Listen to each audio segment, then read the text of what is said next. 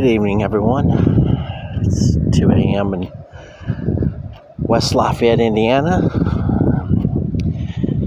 I do plan to upload this uh, podcast, but don't expect this to be uh, the um, uniquely focused on like events, but we'll see where we can go with this because throughout this uh, time frame, and particularly the last uh, couple of years, um, I've really dwelt on the idea that uh, that we're definitely at a war. Um, some call it a fifth generation war, where it's kind of it's not like about casualties and battlefields and uh, clear clear enemies. It's about you know the war amongst us, um, people that we can't see that are by communications, um, by surveillance, uh, through economic transactions, through the corporate world, through the media, um, and by your government, most importantly. And governments, as in world governments, you're being uh, you're being attacked from all sides. Uh, many people don't necessarily feel this way. Uh, I don't know why they wouldn't, but uh, maybe it's you know their life's still comfortable. Um, they don't notice their freedoms eroding away, or rather, they're not being attacked. Um, they see other people's freedoms erod- eroding away, but they uh, justify that based upon their political affiliations and whether they consider them ideologues or hard uh, extremists of some sort, um, ignoring that probably most of them are very little or very different, not very different from them. They're still flawed, of course, but most people don't like to look at their own flaws very hard because if they had to look at their own flaws, they would have to admit that they too are sinners or, or certainly uh, not saints. And um, depending upon their belief in the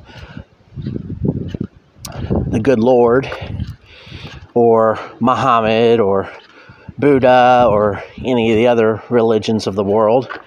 Not dismissing them, I just don't know them all, and I'm not going to pretend to be a religious scholar because I'm not. I never have been.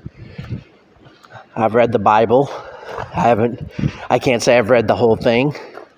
I grew up Catholic. I grew up, you know, going to Mass. Um, this was after I left Tennessee with my mom that was a very hard, hard uh, beginning to my uh, learning about Catholicism.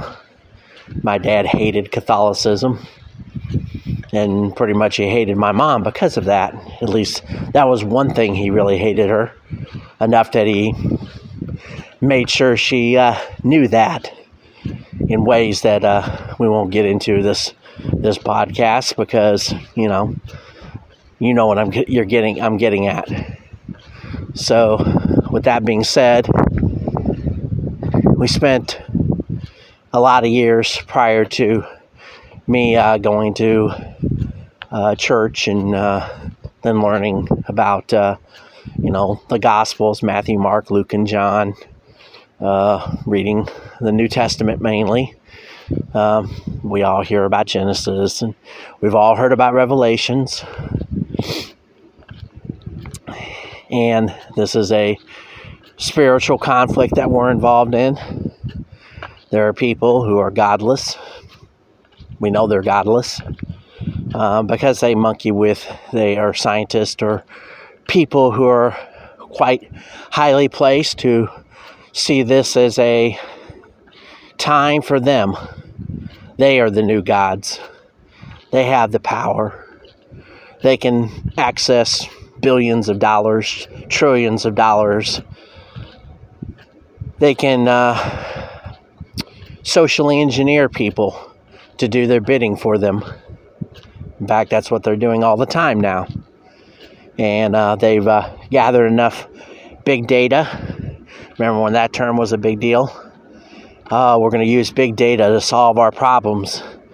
And of course, there are many people that have using big data, and they think they're very, very slick. And many of them think because they can make a nice, nice little graph or analysis, and it tells them so much, and it's got pretty colors, identifies what people do, what they won't do, how they do it, that kind of thing. You know. And don't get me wrong, data is very important.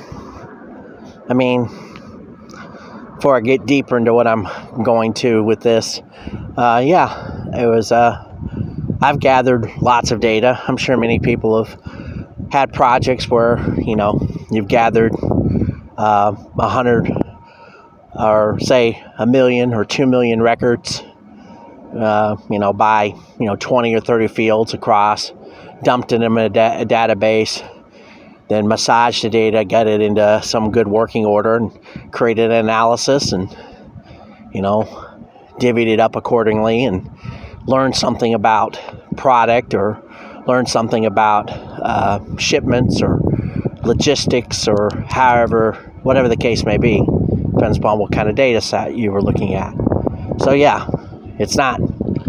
Many people have done this. Many people deal with like SAP or deal with a uh, a homegrown uh, system of some sort tied to a big corporation where data analysis is very important. But now they're using this data. The data sets they're using are us. You're every individual on this planet creates data. You know, now it could be demographic data, it could be financial data, it can be political data, uh, obviously, the whole host of uh, things where you're geographically located, how often you move. They use your data off your phone to track where you go to. Um, even though I have the, on this thing right now for this uh, podcast, I have all my internet settings turned off and my location. There's even a location button that says I know it's tracking my location, even though I don't ever go very far from my house uh, or apartment. Why lie? and uh, that's it, you know. But I have a pattern or a routine, just like all the rest of you. Uh, there are certain people that have patterns. They go on vacation the same time every year. They go visit the same stores. They go visit the, and they they've gathered all this data on you. They've been analyzing and dissecting us. They dissect our online behavior what words we use, when we use them, how often do we use it, what's the level of our education based upon the level of our discourse. Uh, I'm sure they're they've also done that with our memes and everything else. How you uh, speak, how you talk, um, whether you can coherently form an argument, S- stuff like that, all kinds of things. Uh, the NSA monitors every call that you make outside of this country probably every call you make inside this country. Um, so this has been an intelligence project that the world order, there's certain aspects of, whether it be out of Washington D.C. or the Five Eyes Project or the Chinese Communist Party, Russia, you name it, every major uh, entity, major com- uh, country has an intelligence gathering uh, facility and they work with other uh, countries to coordinate these together. And we have people that work in these uh, people that we know. Some of us are even married to. Some of us even know them from being brothers and sisters who work in these situations. And of course, they keep their network rather tight. I mean, you're either inside this network or you're outside this network. And uh, I guess never, never the twain shall meet. Now, many of them will tell you, "Oh, you uh, you've been reading too many spy novels," or "There's just uh, there's just uh, uh, uh, there's not enough coordination for any of us to do these things." But you'd be surprised. especially when you have uh, high level uh, NGOs and corporate entities who have decided that they've gathered all this information and they've twisted their analysis or certainly twisted their uh, their conclusions to fit their preconceived notions. Because like anything else. If they don't get the answer they want they'll just uh, dismiss the uh, information that doesn't uh, provide them the answer they want. Because people come they talk about us having biases the common folk. But let, us be real here. The people that are involved in this and certainly the people that fund it and uh, design it coordinate it sit around at conferences go on junkets across the world show up at conferences do this kind of stuff all of them have a have a bias about you they feel that you're not worthy of their their they're part of a class. They don't feel that you're a worthy enough of a person, a specimen. I mean, they might not call you a specimen. They might not call you a lab rat. But I guarantee the higher higher end scientists do. They don't look at you as particularly useful. They see you as just, you know, a common human that bleeds real quick and can die. Um, they look at you as a maybe even entertaining, you know, especially the ones that are of certain abilities. Uh, they find, oh wow, they're good at music, or they're good at uh, dunking a basketball, or they're good at uh, remembering or memorizing lines from a uh, old piece of uh, writing. They find that unique. They'll even put that on TV make money off of it, maybe even study it a little bit, but overall, they don't particularly deem most of us useful. Um, certainly not enough to where they want us to have any free will. Certainly not enough to make a, because they don't believe that we should have free will. They believe that there is a, there is an order. There is a, you know, you can call it Darwinian pe- pecking order or whatever the case may be, but they certainly see you as, uh, like I said, less than them. You didn't grow up with the right uh, cliques or in these right cliques, the right bona fides. Uh, yeah, you may have pissed them off. you could have grown up with them. True story. Um, and I've mentioned this before online, but I don't think I have in any podcast, but I'll mention it now. So I went to school with uh, a gal who actually was our uh, valedictorian. Name is uh, Jamie Morris. So she works for the Bill and Melinda Gates Foundation, and uh, she is uh, the chief financial officer for uh, two of his divisions. One of them is in global health or um, maybe it's global development. And then there's another division she's a part of. But I graduated with her. I uh, I was in classes with her. We took calculus together, or pre-calc, or however you want to call it. We took those courses together. Took advanced English. I knew her for well. I think she moved to Lowell, Indiana, I think when I was like 13 or 14. So I think she got there just as we got into high school. She was around the last two years for certain, maybe the whole four years. But she was well to do. She was from a upper class family. I mean, her her uh, her father was in Japan, I think, if I'm not mistaken. Uh, she had a very globalist mindset then. She wrote her senior thesis on uh, the European common market. Certainly, uh, she was tied to the, the idea of how it was put together and that kind of thing. I didn't read her thesis, but I do remember that being the topic of it. But yeah, I knew her fairly well. At one point, we were supposed to actually go to prom together. uh, that fell through. I mean, I didn't go with her. I didn't go to any. I didn't go to any any high school dances. Sans like two minor dances or whatever. And she wasn't a bad looking gal. She played tennis. I played baseball. I'm mentioning all this because it's not super pertinent, but what I'm saying is so this person, she's been attached to the Gates Foundation uh, now for 13 years at least. Uh, before that, she worked at uh, she worked at uh, J.P. Morgan and Goldman Sachs. She left Goldman Sachs, I think, in uh, was it March of 2008. Took a little hiatus and then came back and decided to work for the the mothership of NGOs, uh, the Gates Foundation. So, anyways, and she's uh, went to Duke, went to Notre Dame. So I know her whole, basically her, her CV. I I recognize that she is. Uh, I mean, we haven't. The funny thing is, I, we were Facebook friends up to about 2013 or so. I mean, when I say up till then, I mean that was the last time I had any posting or we commented directly to each other on Facebook. I got off Facebook in mid 2017. So, and I was already, I mean, I was never a big user. I think the biggest I was ever a user was in the late 2000s. So, that was a long time ago.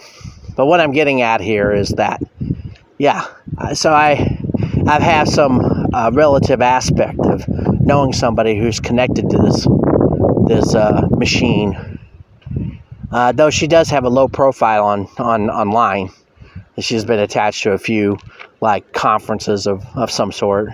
But, you know, she's in the background. You don't get to be a CFO of a division of the Gates Foundation, which runs about, let's just say this, they have about, I think we're upwards of, I think it's upwards of $50 billion in assets. And on a yearly basis, they send out grant funding around three billion, about the same amount as they take in or took took in from uh, Warren Buffett. So he did that for about 12 or 13 years. He gave him over 30 billion dollars. Pretty much, uh, you know, quite inter- interesting when you start looking at the amount of money that's uh, gone through this particular entity. Now, that's not a. Here's the thing to put it in perspective, it's uh, it's about the third of the size of the CDC. So the CDC gets about seven billion dollars a year. Maybe it's now eight or nine billion, but it was seven billion as of 2020. So we're talking about a about a 40 percent of that. Three billion is three sevenths of that, so it's 42 percent. Uh, if my math my math is right. So we got some dip. can't doesn't know how to change gears. So, going back to the thing here is so these people, people like her, people like Gates, of course, these are just, you know, these are actually uh, amongst thousands of people that do this around the world. So every country's got a certain percentage of these people. The U.S. has a lot of them in D.C. Uh, but every country, like China, has a substantial portion that are like this. Um, every, like Denmark has them. Um, South America, Brazil, Colombia. There's just these people. When you call them, you can, I can call them any name you want. You can call them globalist elite. You can call them, uh, you know, whatever you want to label them, Marxist, um, fascist, a little bit everything. They're certainly all going towards totalitarianism. And I guess now uh, the thing is I'm getting at here is with this conversation is that uh, we're facing a Manhattan Project level problem. And I, I, I matter of fact, uh, between my watching of war uh, movies, The World at War, uh, and then some uh, docudramas. And I, I pulled back up uh, uh, old uh, show. Well, it's not really old. It's about 2014, 2015, called Manhattan. It was on uh, WG. It was actually specifically on WGN, and so it, it's not a you know hard math or anything like that. It's a drama about you know the the the confines of working on the Manhattan Project and competing ideas and egos and uh, intrigue and spying because we did actually have spies, by the way, back then. People saying it was a race to see who could develop. Um, well, as they put in this uh, this uh, telling, you know, the the bomb or the gadget was supposed to be uh, able, you know, if if we can stop the war, then this will end all future wars. No, it didn't do any of that. We know that we haven't been very scared of the the bomb or nuclear, uh, but that's why we have different types of war. See, this war, since the elite have run out, they've run out of places to take war directly at a country. So Russia and Ukraine, I mean, we've there's always been skirmishes around the world. It's just a way for arms manufacturers to test out their toys uh, put restraints on countries who do those things. Um, so, you know, have a way to say, oh, yeah, you can use this, but if you ever use this against us, obviously you won't be getting any more arms. That's because the United States and for most of the Cold War area, it was the U.S. and the USSR who were funding certain countries, giving them military equipment, and then those was how you got all the proxy wars. And of course, the U.S. was busy, or the CIA was busy working on regime changes whenever they felt like it. Um, Russians were involved in that kind of stuff too, up through 1991 until they fell to pieces. So now the U.S. is about to fall to pieces, much like, uh, but the difference is we are a much we are probably in a much worse shape than the former USSR because we were always supposed to be the good guys. We're the baddies now, as the meme is. Are we the baddies? Yes, we are. We are the baddies. Not the people. Don't get me wrong. There's lots of great people, wonderful people in this country.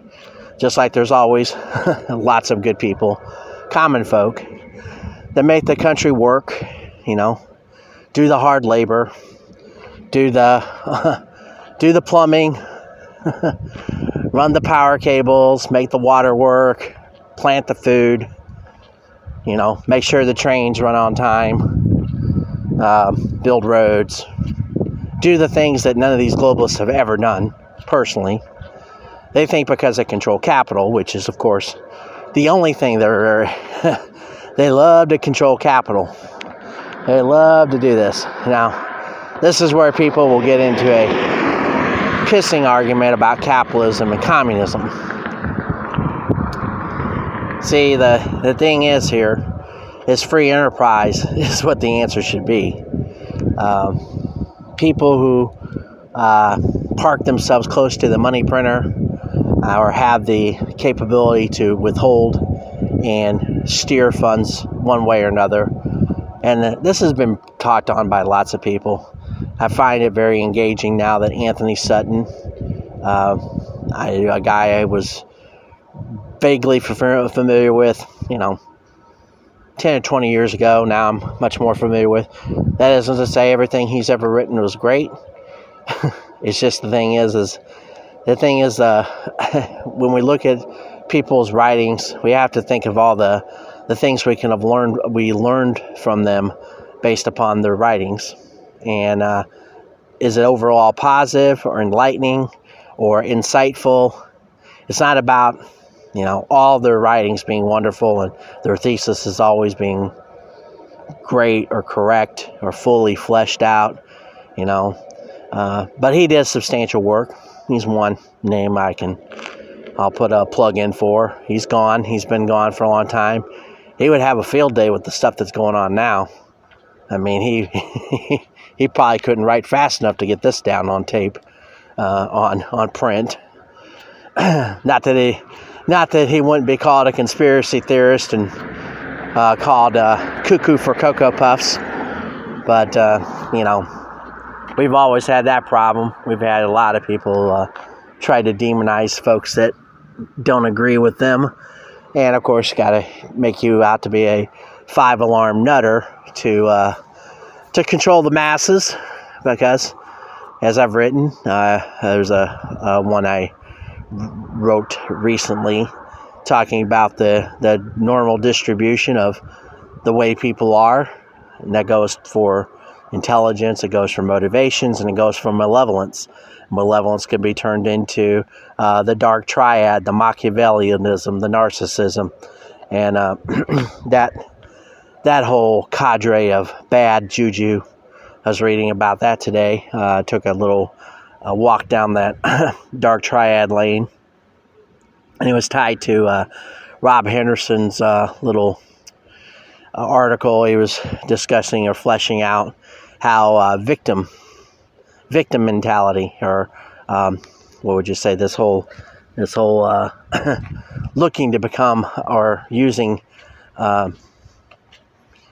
using tactics to garner uh, more uh, resources. He used a, he, he led off his article with a baboon story. It was a young baboon. Uh, it was a, a, young male who saw a, uh, a female, uh, adult female. She was digging something out of the ground or whatever, and was accessing food resource. And so the young male started squawking, and his mother who was higher up in the baboon food, uh, chain, came over and chased off the other female. And then after the, while those two were interacting with each other, he went and snatched the the object of his uh, desire. And that's what many people are doing nowadays.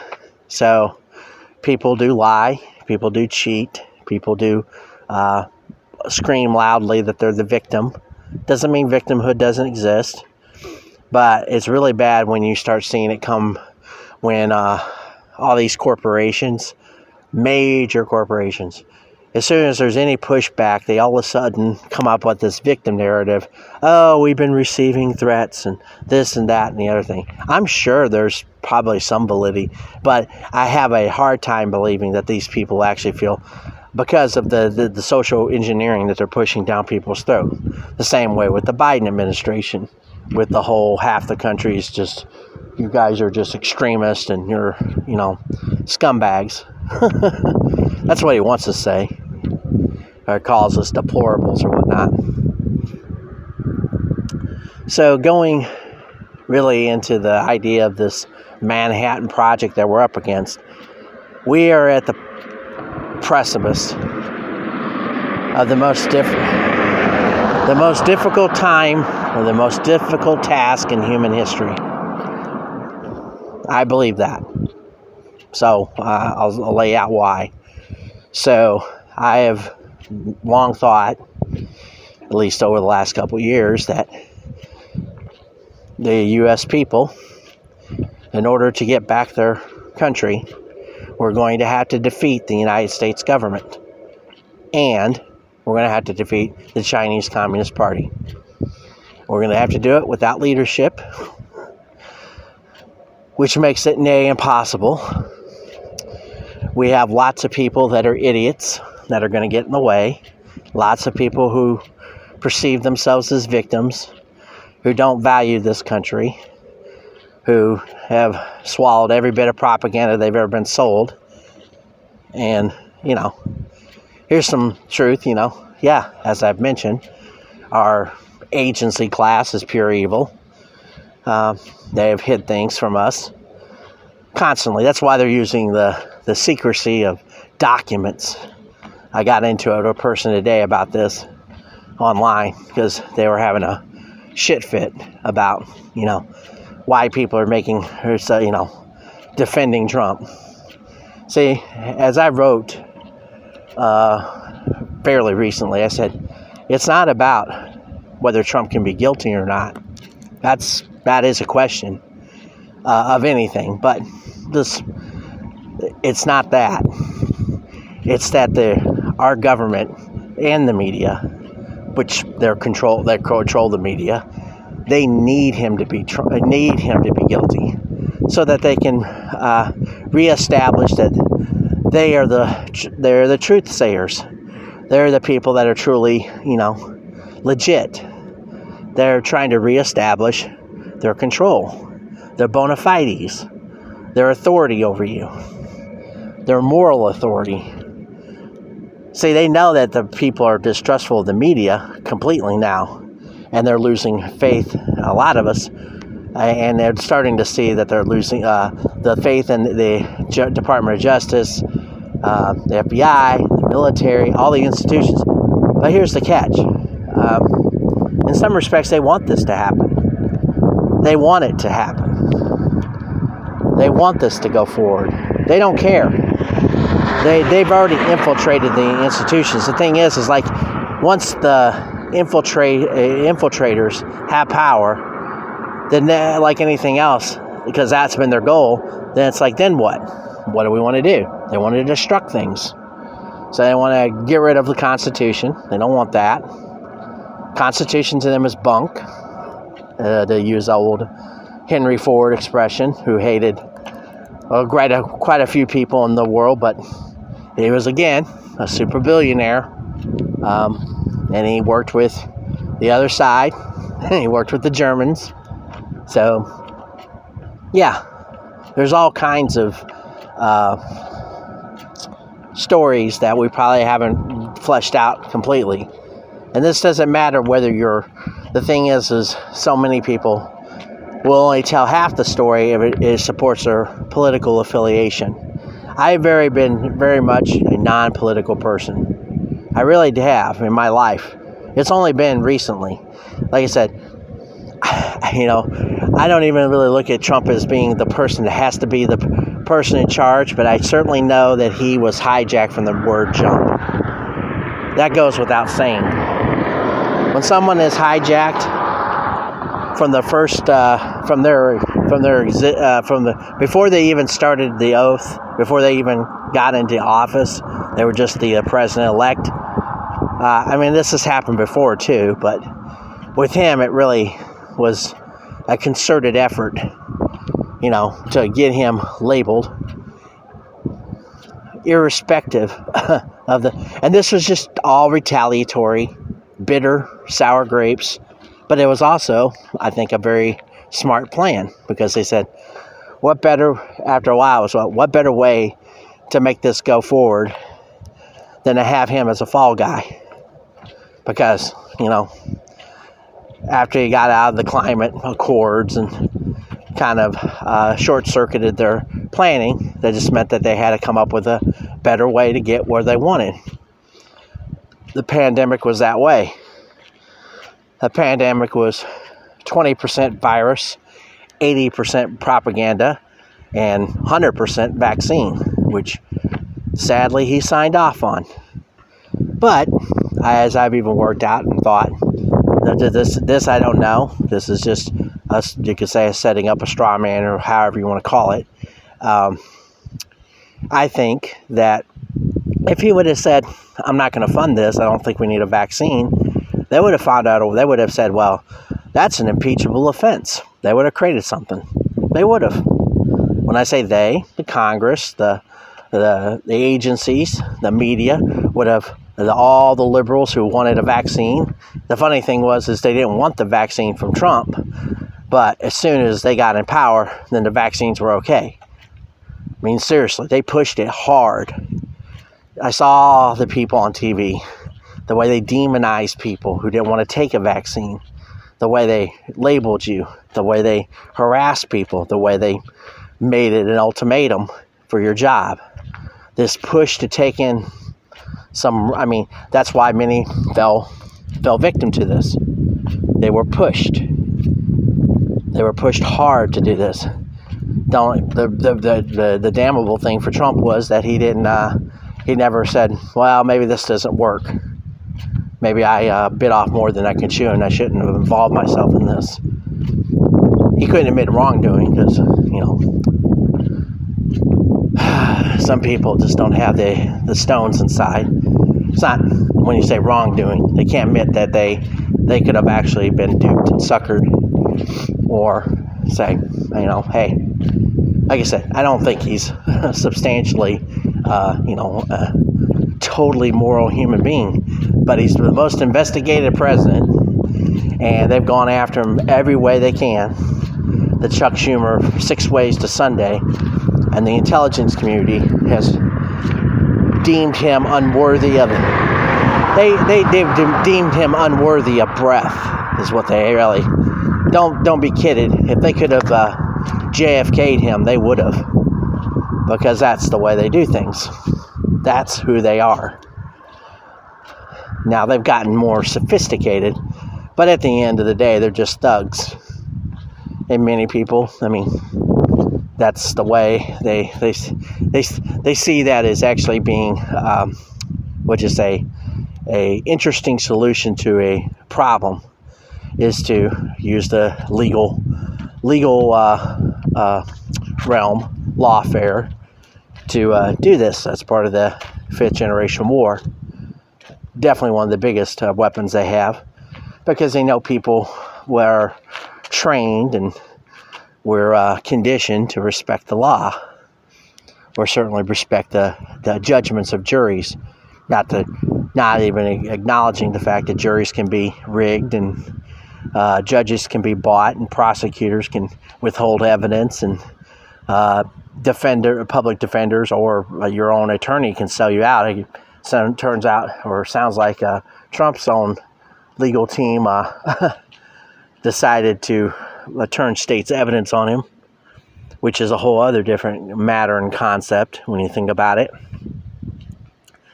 I mean, people say, "Oh, he picked poor attorneys." Yeah, I think what the problem is is sometimes he he lets somebody talk a very good game to him, develop some kind of likability with him, and then is willing. I mean, be careful who's approaching you. You know. Why are they approaching you? They must want something. Um, they want something from you. They want you to, you know, provide them with uh, obviously money, but they're you have to be very careful about vetting people. Take it from somebody who hasn't really kept a lot of people around in his life. And people will say, well, that means something's wrong with you. Well, no, it just means that a long time ago, I, you know, I got burnt really bad, and I decided that it, for the most part, I wasn't going to make myself uh, that open. Um, I'm I'm an open book, but I'm not uh, I'm not a person that wants to entertain just entryism into my life just because you know you just happen to smile a smile if it's a woman you smile nice at me or if you're a guy because you're just looking for a buddy. Now, I have made friends and stuff like that, you know, through activities and whatnot. But uh, yeah, it's like most of us actually. Um, I mean, if you can right now, can you think of five people off the top of your um, head that you would, uh, aside from family, that you would contact with uh, about anything? That you would, uh, sorry, that you would uh, call at three o'clock to help you out, bail you out of jail or whatever, you know, whatever, whatever is the scenario. Mm, for example, do you know five people right now that would be on board uh, with you um, in fighting this uh, problem that we're facing as a nation or country, however you want to put that? Um, and no, would they be on your side 100%? You'll find that that, that, that, that list of people is very few and probably a lot less than five. You might not even have but one, if that. Because many people, you know, trust has dropped considerably in our society. Um, the this last uh, seven years has caused a lot of that, and that's what was supposed. That was by design. That it was be, not just the last seven years, but the last, I'd say, since 2008. This is by design. It was a, um, it was a long process that they that the people who have very little empathy or no empathy for any of us were willing to go and do. I remember uh, listening to a, uh, podcast with uh, actually somebody who you know likes uh, uh, likes our uh, Ron DeSantis, Dave Rubin, but he, and he had Vivek Ramaswamy on, and um, Ramaswamy laid it out. He said this whole ESG and he said there was a there was this uh, relationship that got built up between capital and these. Uh, they decided to make a cut a a deal with uh, the wokesters and started funding this. And um, that's what's where that's where we're at right now. Really, is that uh, yeah? They they they don't you know we always used to say go woke go broke actually that's part of the deal is they want to go broke but they're going to drive everybody every brand everything's going to get driven into the ground. This is tied to a couple of uh, new uh, pieces of information. I collect people's thoughts and try to incorporate them into my own. So the idea was uh, brandon smith he wrote this article and there was a guy who did a, a quick summary of this and it was very true the many many of the people that run these corporations are uh, many generations removed from the founders, so they don't really have any investment in the corporation. They're they're going to get paid well no matter what.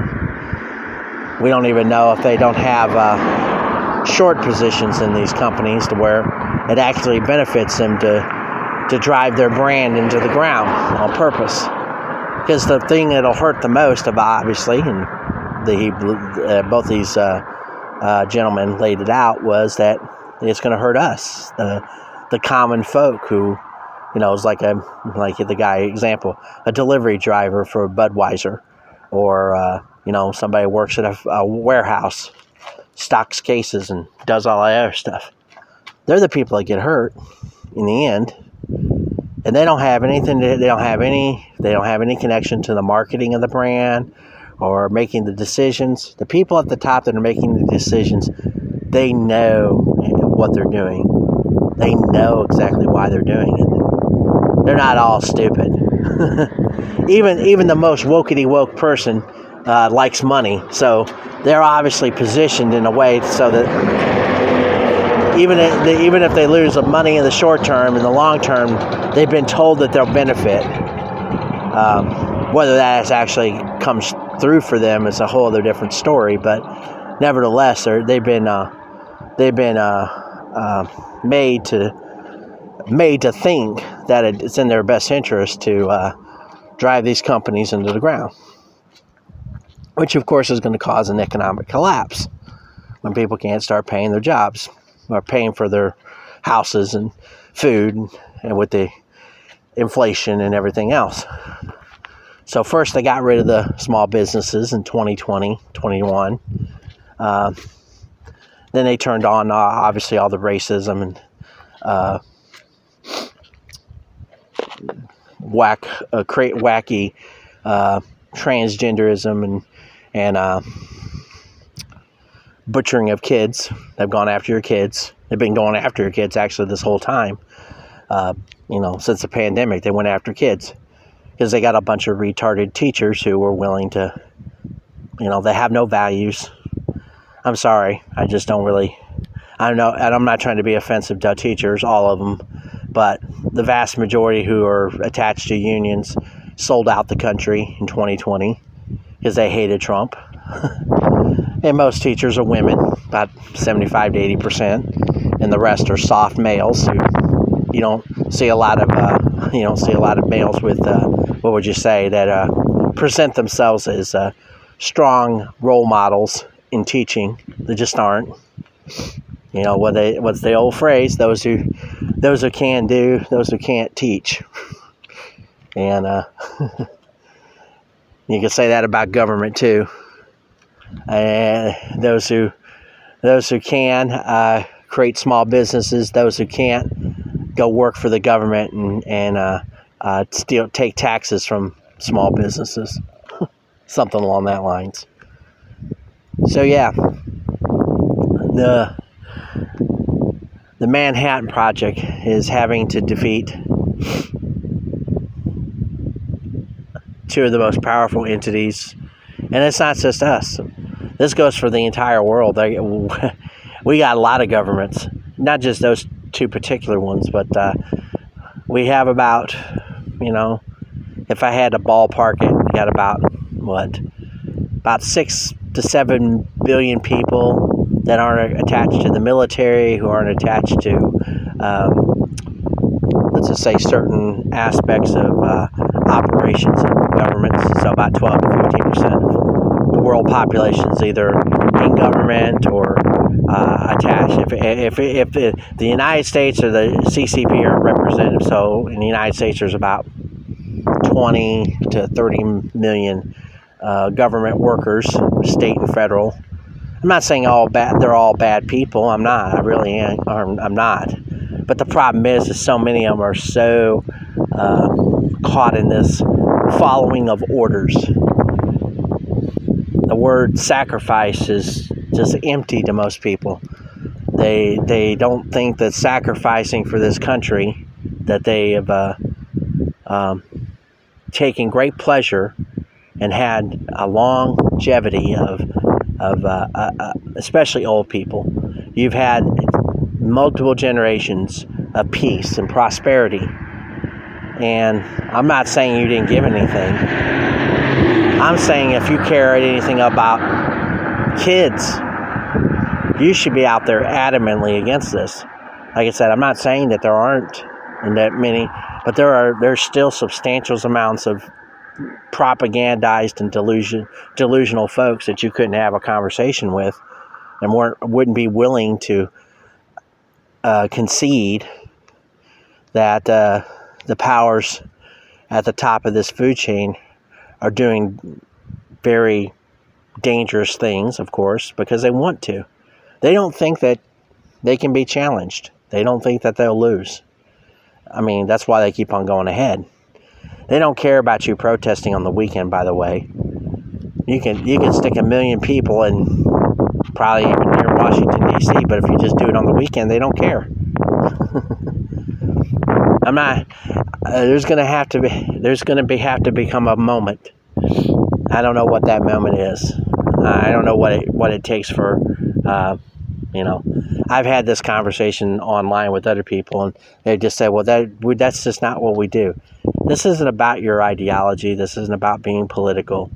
This is about your country and whether or not you care. Not only this country, but honestly, all 194 that are on the WHO's uh, targeted list to uh, be at the at the beck and call of a of a Tedros, uh, whatever Amagan or whatever his name is, um, that you know could declare a pandemic and lock everybody down and and destroy economies and just and then they'll roll out the vaccine passport that's attached to the CBDC, and uh, everybody will have a very, I guess, you'll have a very communist existence for the rest of your your life.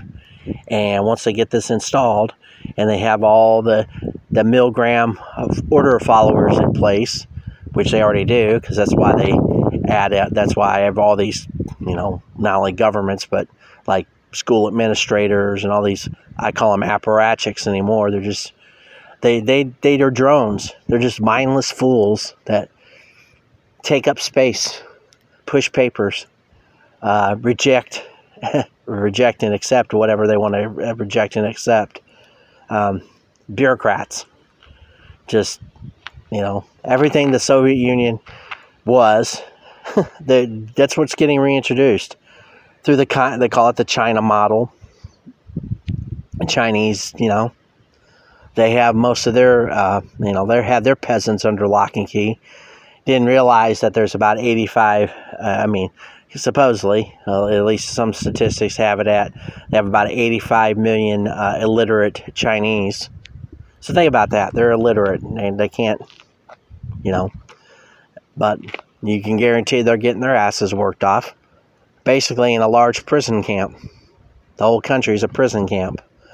Um, people don't people don't move there except for dumbass Americans who go over there to you know peddle their wares and become beholden to the Chinese Communist Party until they figure out whatever it is that you have. They, I mean, say you're in a technology type business. As soon as they figure out how to replicate what you have, they'll just they'll just build a clone of your manufacturing system and they'll get rid of you. So many stupid people who think that uh, you can work with communists. Communists always lie. That's there. There's there's the Machiavellianism that comes through. You know, they're always manipulating and contorting things. You know, the world, and people say, well, well, then maybe we shouldn't be so competitive. Maybe, maybe we should eliminate competition. No, no, no. That isn't the point. You have to be smart enough not to do business with people who you do not trust and do who are not honest with you. That's why values are important. That's why having good va- good values based in ethics and honesty in dealing with people. It's why people don't. That's why, uh, honestly, that's part and parcel to some of the reasons why uh, there are people that have a have a uh, um, dislike or certainly have uh, their druthers that they would prefer not to deal with uh, homosexuals, for example, or bi people. It's because it, it, there's a certain amount of duplicity with that. Not always, but here's the thing you can be compromised based upon that, that identity, and it's been done throughout history. People don't forget that. People read lots of books. They know about that. That's why maybe there's a, there's a lot of antagonism about anybody that this uh, that that is of that particular persuasion. By the way, you know, as far as their sexuality, um, they get very uh, tense about that. Well, because they've read books too. and they know that that uh, if they've read any historical accounts, and they may not did they may they may consider them bunk or disagree with them, but it's true. It's a it's a methodology to uh, subvert, and it's a methodology to control someone. Sex, money, uh, scandal, those things all work. People know this. It's not a it's not a hidden secret. The problem is there's too many dupable people out here that just think oh, you know, I don't believe, I think, I like to think of the good in people. That's fine. Uh, I start from a dif- different uh, uh, starting point, and I have for a long time. I, I look at every person as they are potentially a problem or an issue or uh, I'm not saying they're bad people. I just start with a very neutral or a very skeptical point of, point of view. They have to prove that they aren't uh, um, hurtful, or rather, they aren't uh, they aren't somebody who's of that ilk. And that doesn't mean I'm going to get it 100% right. They'll say that's a horrible way to live. That you don't want to see the good in people. No, but here's the thing: we don't live in times where you can you can be so uh, so casual about it. We're not living in good times. There's a, there's part part and parcel, but you know the phrase, you know, I know, um, you know, bad times create strong men. You know, strong men create good times. Good times create weak men. Weak time, weak men create hard times. So there's a cycle, and we've been going through the cycle over and over and over again. It's about four generations, about 80 years. And yeah, every time we go through this cycle, there's a there's something that snaps. Um, and it's the same people, by the way, at the top of this food chain. It's generational. The same, you know.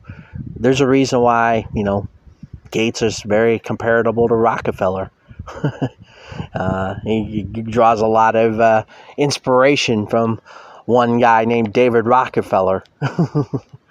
uh, you know, think about the Soroses and the, the people that are connected to back to the German, uh, the Reich. I mean, let's face it, there's a lot of bad people in the world that are just over a course of time, they build up enough assets, they build up enough power they build up the base of minions that they can send out and do do their bidding for them. And yeah, they, they these are guys these people are masters of persuasion. They're masters of language, how to present their ideas. See, I'm not that good. I know I know that. I'm saying this for see, I'm all over the place. See, they can succinctly because they they practice it, I think. Seriously. They uh they practice the art uh, in, I think, in the mirror. They practice their speeches. As a matter of fact, one of the key aspects, I guess, of giving good presentations is you're supposed to practice a speech. You know, who knows, three, four, five times. Um, two, it's just like by memory. You know, maybe more than that. I don't know. Depends upon what the presentation is. So, say a 30 minute presentation, you know, to where it's just smooth as silk I've never been. I'm lucky if I do one dry run on anything. Um, I'm just using that as an example. But uh, yeah, these people are very practiced. They practice, uh, and of course, you know, when you uh, after a while though, because of the way they think and the way they do things, there's only a few settings, and I call a few settings. Uh, they they they just toggle to their typical spiel mean, if you if you listen to one Klaus Schwab speech, you've listened to them all because they all sound the same. they they they hit the key words, you know, equity and new. We must rebuild. We we have a great moment for transformation. This is the great reset. You know that kind of shit. I can't do Klaus Schwab. I'm not going to pretend to. You would eat and see bugs. I, la- have to laugh because I couldn't believe that this shit would even come to pass in my lifetime. But yeah, I'm sure the people who uh, uh, saw the rise of, uh, you know, whether it be Stalin or Hitler or Tojo or Pol Pot or any of the other uh, mass totalitarians. And people will argue about those too, by the way. There's a lot of other bad folks in the in the group there. So I'm coming up on an hour here, and I guess I'll leave it here at the the the end. Um, so yes, we we are facing the Manhattan Project without the greatest minds, I think, on our side. Maybe we do have them. I don't know. Maybe I'm overstating that. You know, do we have the greatest spiritual leaders? And do we have the people that are that are capable to rise to the occasion. Will new leaders form out of this that will somehow manage to uh, get us out of this catastrophe? Is there a way for us to communicate and coordinate?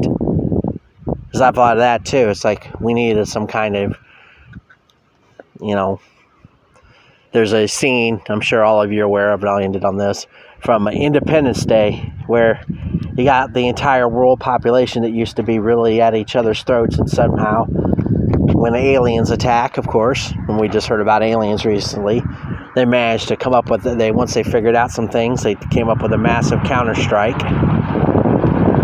Once they knew what they could do, once they came up with a one, you know, the the they had to shut down their defense systems, and then they had their fighters, and then they hooked them up with uh, the bombs, and uh, they they were communicating by across the world by shortwave at that one point.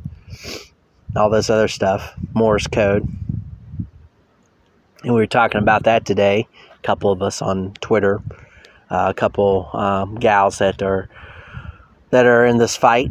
Um, we were talking about coming up with a new coding system, or just kicking around. I came up, or I uh, a shout out to uh, she, she won't probably hear this, but she could. Um, Linda, and uh, she was. Uh, I just I called it the Linda code.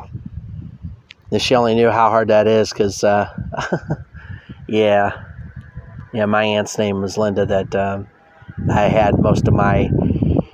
Uh, well, I haven't haven't seen her since my mom's uh, funeral, and yeah, we, we just never got along. But uh, yeah, and I think Linda in Spanish is beautiful, if I'm mistaken, or pretty, or yeah, that tells you where my Spanish is. It's uh, nada. yes, so we're going to have to figure out how to communicate, get everybody on the same page, and somehow over uh, somehow defeat this because they are going to tear this world down, and we're all going to have to come up with ways. And I know there's people, there's people in the alternative community that think, well, we just set up our own little, uh, little small localities, and, and that that's a good idea. I don't, I don't, I'm not knocking it. You know, where we create the barter and the trade and do all this other kind of stuff. But these people aren't going to leave you alone. It's amazing. You can be out in the middle of buttfuck nowhere minding your own business. You could just be standing in the field. If another human being comes by, eh, first they have to be curious, and then if you're if for whatever reason something about you does just makes you a threat to them, just your existence, just you being free, they'll come after you. It goes without saying, if you're if you're an immovable object, just to say, you know, for whatever reason you're you're stationary in some spot, or you decided to just go ahead and build build land. Of course, God forbid you do that now, but uh, think about it. if you just decided to, you know, you see abandoned field, it's now nowhere near anything. My, there's no farm, there's no regulated roads. You had to do do all that work to get just get it to uh, operable so that you could uh, build something. I guarantee you, if you build something there, someone will come and try to take it away from you. Just the way people are in this scenario. It's like people can't leave other people alone. They can't uh, leave you to, uh, you know, if you find success, if you find some spot of this world that is um, virginal or close to it, or somebody will come along and say you're taking from somebody else. That's that was part of the the Machiavellianism of uh, that uh, was discussed in this um, um, piece by Rob, Rob Henderson. Um, you know, the victimhood, victim mentality, the willingness to cheat and steal from others uh, by you know positioning yourself as the victim or the the, the needy. Um, it's really a kind of a twisted sense of entitlement. You know, the whole the whole deal with the dark triad. But uh, yeah, if you set yourself up to be um, totally away from something, totally not not in wanting to be in contact with anybody. And I've written about this. Sure as sure as fire, there'll be somebody who thinks they're authority, wears a badge, or finds that your your existence is a bother to them, and it wasn't. It wasn't uh, um, an hour ago, a week ago, six months ago. But when they see you're there, and if they say, "Wow, you got something good," and let me take that from you, they'll come and do it. So I don't. I'm not really all all into the theory of uh, the localities. And I'm not saying I want to go back to.